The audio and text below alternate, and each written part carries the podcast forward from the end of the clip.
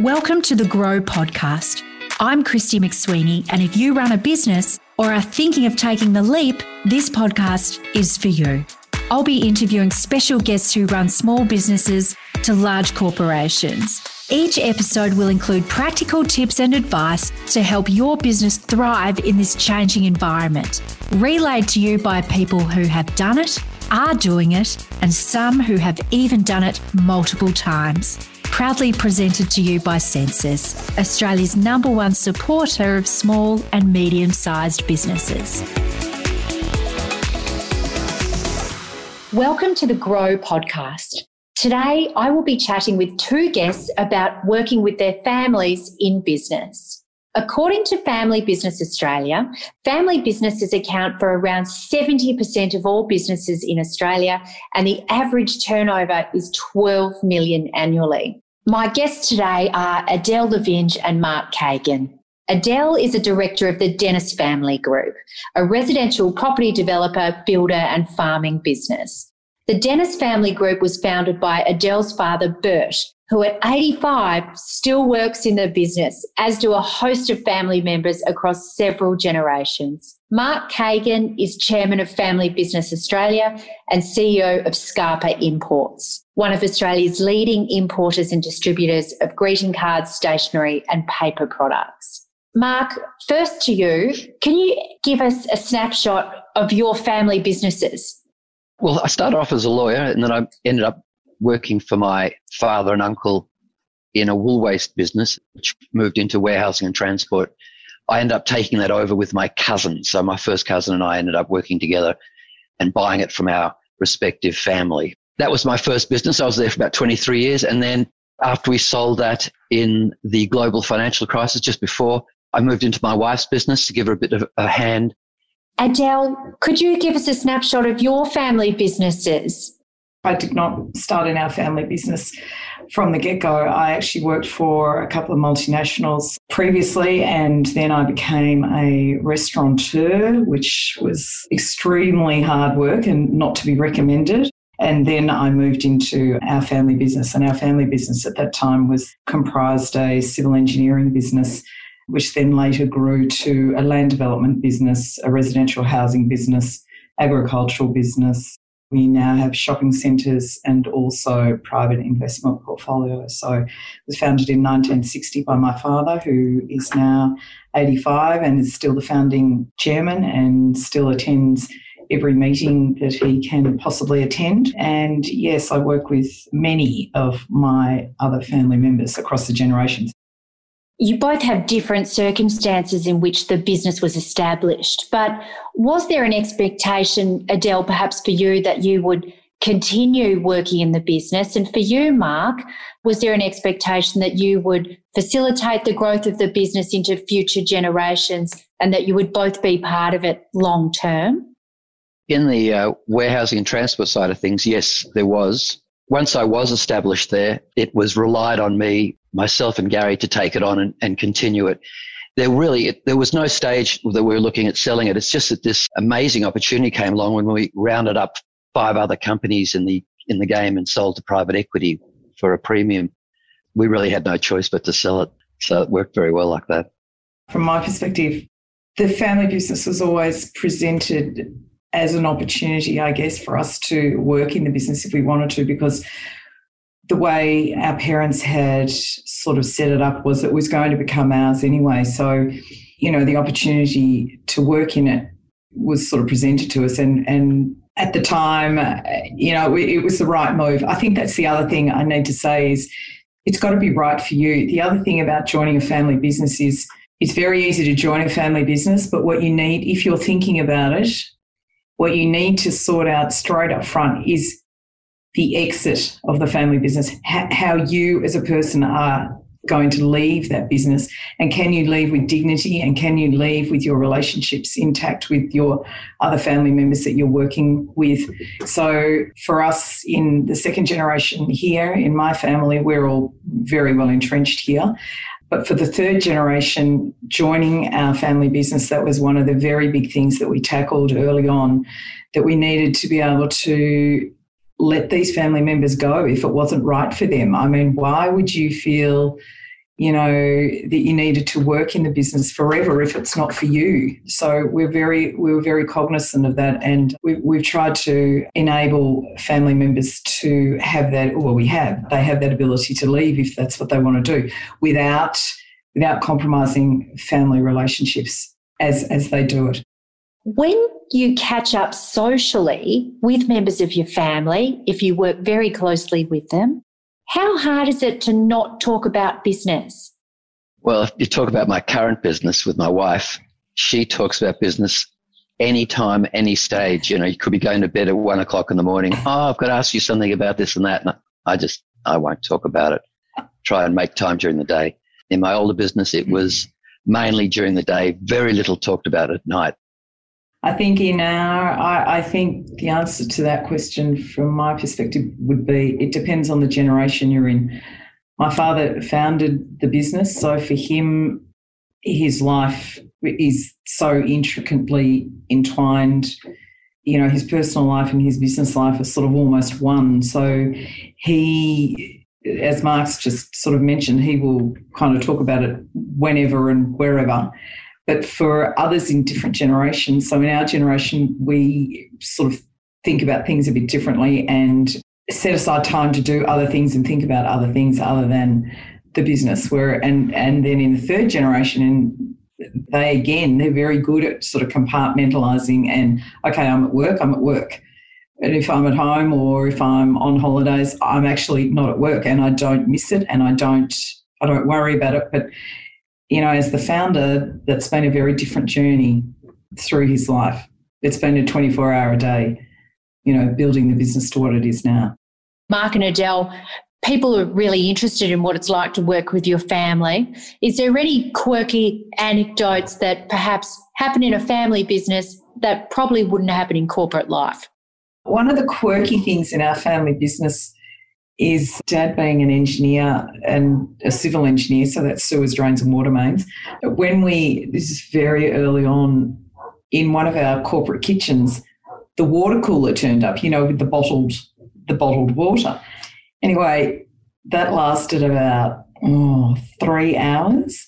Dad came into the kitchen and said, Where's this come from? Why have we got bottled water? Melbourne has got some of the best water in the world get rid of it. I'm not paying for it. So it's out. So every now and again, we, you know, we'll get some other well-meaning someone or other, uh, and they think, oh, let's get some filtered water. You know, the water cooler in the kitchen. No, no, I, we have to sort of educate them quietly that Melbourne's got some of the best drinking water in the world. Out with the water cooler. No water coolers in our building ever, ever. At um, Kagan Logistics, my father and uncle and their uncle would sit down for lunch every day to mm. a cooked cooked meal. Morning tea would be scrambled eggs, and lunch would be herrings and potato and meat wow. and sliced sliced sausages. And we had a lady in the kitchen all the time, every day of the week. And then came afternoon tea or uh, after work, there'd always be a scotch. That's how I learned how to drink scotch. Always, every every day. There was no no difference. I don't know how they survived to such old ages. Oh, really? That's very impressive. We yeah. have one. We have one every week. We have a family lunch every week, but not every not every day. It's not cooked. It's every man for himself. You've got to go fossick and forage for your own food. Well, one family's water is another family's scotch. Scotch, apparently. Mark, tell us about Family Business Australia. Family Business Australia has been going for about 22 years. It's a not for profit organisation. What we are trying to do is educate family businesses to use their advantages and excel. So we have several platforms. We have a lot of education, a lot of courses that we take people through. One, of course, is Succession, which is our most popular course. We have forum groups that are, are very well attended. Forum groups are like a tech group, I suppose, but we have a facilitator and 10, 12 people around the table. And we also have different groups and different national committees set up, like uh, Women in Family Business. Sustainability is another plank that we're working on in a big way. And of course, we have our networking and our social functions. So our annual conference is, is well, well represented and everybody loves going to it. So it's 22 years new and we're really trying to get more and more knowledge out there in the marketplace so that people know who we are. How do people get in touch with Family Business Australia to access some of those resources? first just check our website. You can see all the different courses that we offer, but we, we compete with Australian Institute of Company Directors with our directors course, which is, I think, as good, but not so intense. It's a lot more practical. We have financial figures for people that don't understand them correctly and they need to. Different sorts of courses, of course, succession. We've just written a succession document for uh, Kate Carnell, the Australian Ombudsman, and we have in particular uh, very new courses in relation to the next generation. The guys and girls that don't think or aren't sure if they're up to it. And this next generation course, which is, I think, one of the only ones in Australia, probably is the only one in Australia, will help these guys get the confidence, get the understanding, get the knowledge they need to move to that next generation of, of leadership. So our educational side of things is, is very large. And then we get a lot of, a lot of family businesses who are prepared to get up there and be facilitated like this and talk about their issues and their problems. And it's incredible how many people relate and how many people say, well, it's just happened to me. I've just done that or I'm about to do that and they'll go and talk to us. Now, we also have 30% of our members are actual advisors in this area, whether they're accountants, lawyers, tax specialists, succession planners. So that's why we've got a combination of membership and why everybody seems to like it so much is because you go to a function and you can meet these people. You can meet people in the similar line. You can meet people who can advise you and you can talk very, very openly about the problems you're facing. Can I just add something uh, about the directors course, which I've presented at uh, many times over the over the years for FBA? One of the things that I think sets it apart is that it recognises the overlay of familyness and family issues across what is the same content as what the AICD would be offering. So, you know, yes, there's all the government governance issues, there's the fiduciary responsibility teaching that's the same. But what is missing from the AICD course is the recognition of family issues overlaid over the top of the other governance issues that, that are the same for any business. Doesn't matter if it's family business or public, you know, publicly listed, doesn't matter. Those issues are all the same but the family issues are quite unique, obviously, to family business. Mark and Adele, you both mentioned that you work with members of your family across several generations, but what family members do you work with? My father's the founding chairman, so he's still extremely active in the business. I also work with my two brothers and my sister. I work with my daughter, my eldest daughter, and my nephew, one of my brother's sons. And I also work with my husband. So on a daily basis, I wear about 10 hats that I can sort of think of off the top of my head, not only family uh, member hats, but also um, differing hats in, in terms of management and, and um, boards or committees that I sit on, you need to sit back and think about what forum am I in, who's the audience, who am I talking to here, and what role am I playing. And it can be it can be quite challenging at times, but I think if you can try and keep that in the back of your mind, what role am I playing, who am I talking to, in what capacity, I think you know that helps you sort of get through the day on um, you know as you attend many many meetings on a daily basis. So it can be very complicated. You just have to be very mindful, and, it, and sometimes it can be a minefield. There are a lot of added sensitivities. The overlay of family across a business is an incredibly tricky space. Got to add to that, Adele. Running a normal business, as in a non family business, can be hard as hard. But when you add that extra circle into it and you add the family, whether you're working with them or for them it just adds an incredible complexity that has to be managed very carefully. How do each of you manage that conflict then? In my warehousing logistics days, the conflict was awful because when my cousin and I, so it was our respective fathers and their uncles, so we were already the third generation. When we decided we wanted to buy the business, we had it valued, went through the whole rigmarole, and Gary and I paid our respective fathers for the business. But we did it without discussion with our brothers, our respective brothers, as a result of which there was some very bad blood and our communication was not open and honest. It was honest, but it wasn't open and it was subject to translations the wrong way. So that was interesting. And what about you, Adele? How do you manage the conflict with so many members of your family all working together? Because we came from the one family, we had shared experiences as children and we had shared values as a family unit, as the four of us with our parents. So, in terms of conflict between the four siblings of, of my generation and, and my parents, there hasn't really been any because we've been able to set the rules as we have wanted the rules to be for our family business.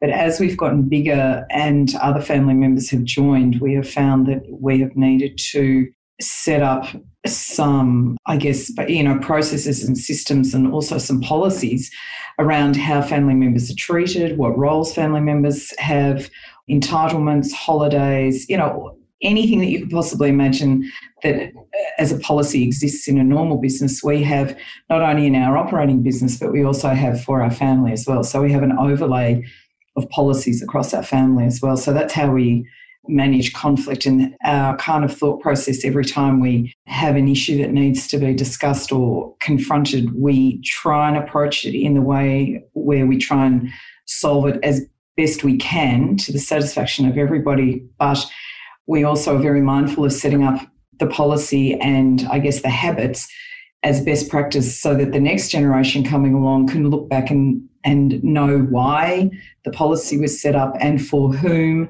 and how does it work so that there are no so that there is a lot of transparency and that there is no wondering about whose people's roles are what people are going to be paid you know any of those sorts of things. So it's it's a very complex system that we've set up but we feel like it's necessary because we have so many family members involved now.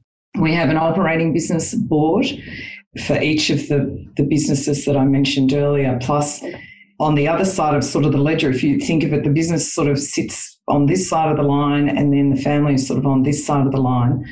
We have a shareholders group and we have operating business boards for the operating businesses, but then for the family members, we have a, a shareholder board and uh, each branch of the family. So my parents' branch and then the four siblings branches are all represented at shareholder level. So I represent my branch of my family, my husband and my three children. It's amazing how you think, what could you possibly sit down and discuss? Well, I can tell you, we discuss a lot of things and, and not necessarily about the business. You know, it might be taxation issues, it could be.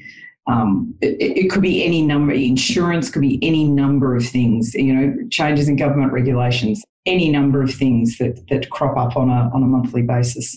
And what would you both say is the best part of working in a family business? For me, it was trust and honesty. Although Gary and I had our issues, we knew we could absolutely 100% rely on each other and know that the other person was doing everything in their power to make sure the business was successful if I was away or Gary was away. And that point, I think, is enough for me to go back into any family business. Mm. From that point of view, I loved it. I would absolutely support that. I would say trust is number one, that you absolutely know that the, the people that you're sitting around the table with share the same values as you. And in our case, you know, we have very clearly defined values and they are very strong and very prevalent within our business, and everybody knows them. We recruit to our values and opportunity. I think massive opportunity to be a part of uh, a business and to actually on a daily basis make a meaningful difference to you know to yourself to your siblings to the business in a in a in a very well defined way I, th- I think that's a huge a huge plus big opportunities yeah i think also if i can add in christy the fact that you're a family business and that you're representing your family yourselves you're not a, not representing shareholders as such you can make quicker, more flexible, mm. faster decisions in, in, in most aspects of what, you, of what you're doing. So mm. it's, it's, it can be a lot more exciting from that point of view. Yes, you have your boards. Yes, you have your bureaucracy and stuff, but, but you find you're faster on your feet. Yeah, absolutely. Nimble. And yeah. to both of you, how difficult is it to begin the discussion around succession planning and put that in place easily and conflict free? The difficulty is around the timing.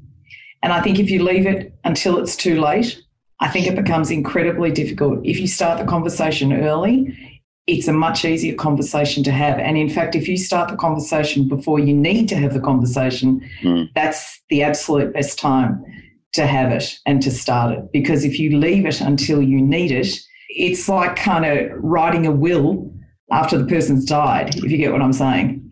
You know, it's just, it's impossible because there's too many, there's too much emotion, there are too many competing interests. You just need to be very clear headed, very calm, and you need to approach it where there is no crisis and, and when you've got time on your hands to think about things, work on things, leave it for a while, go away, come back, think about it again, discuss it again.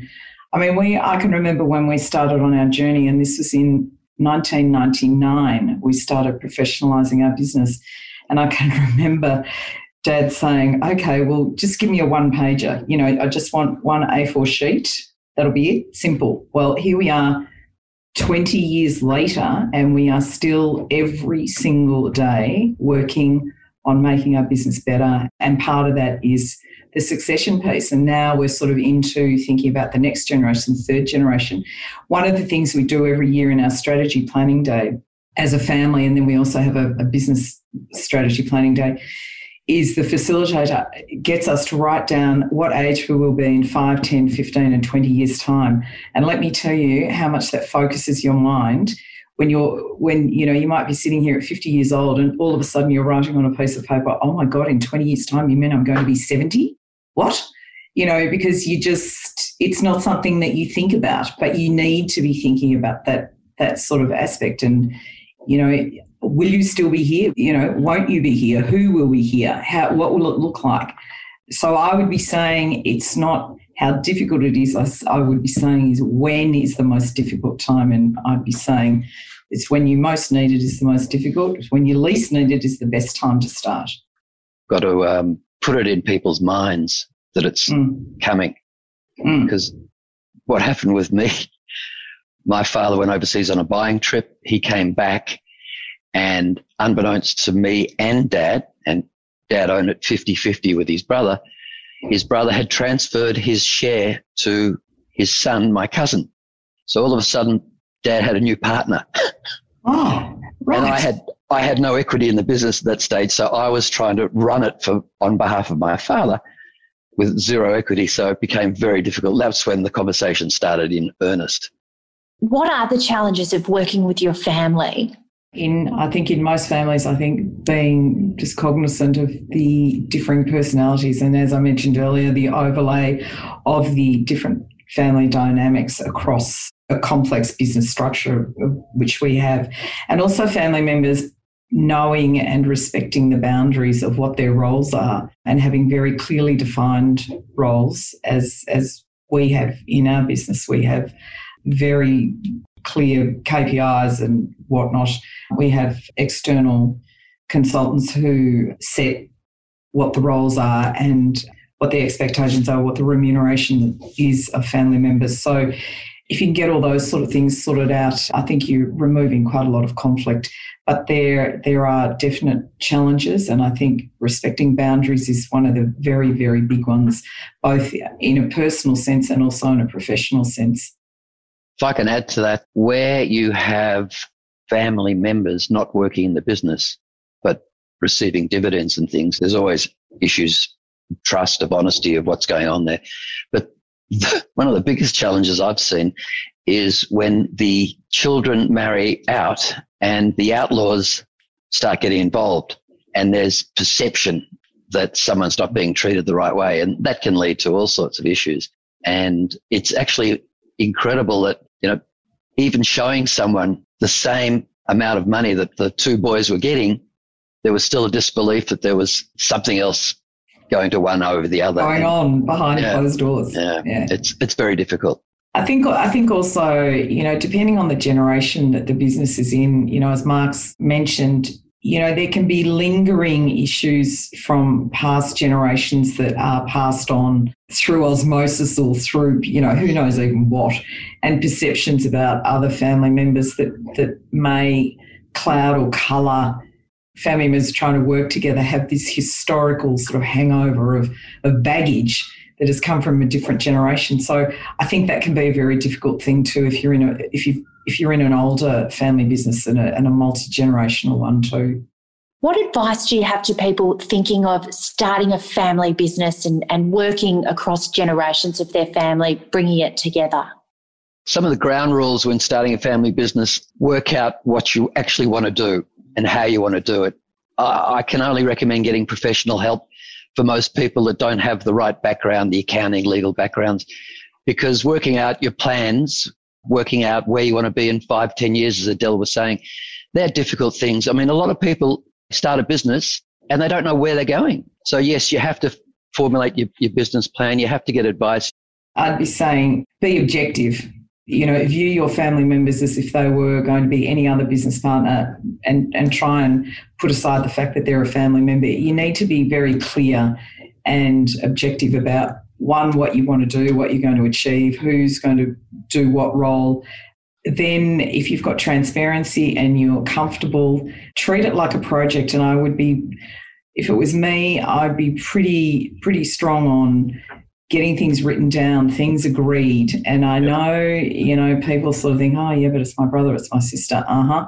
Well, contract is a contract, and you only need a contract when you need to go to the mattresses. But, you know, the strength of contract is worth the paper it's written on if you've done it properly in the first place. If you don't even have an agreement in the first place, then that's when you know things can go wrong. And I think if you set yourself up properly in the first place, then you've got peace of mind and you're not just relying on blind trust because if you don't set it up properly, then that's all you're relying on really is blind trust and, and, and assuming that someone is going to do the right thing by you, and that may not necessarily be the case. Blind trust doesn't work. You have yeah. to have it documented, documented, yeah. and written down. Must. And written down again. Yeah, yeah exactly. Mark Kagan and Adele Lavinge, thank you so much for chatting to us today. We've heard some wonderful anecdotes and some great advice for people who are thinking of going into business with their family or who already are. Thank you so much. Thanks for listening to the Grow podcast. For future episodes, be sure to subscribe. This podcast is proudly brought to you by Sensis, Australia's number one supporter of small and medium sized businesses.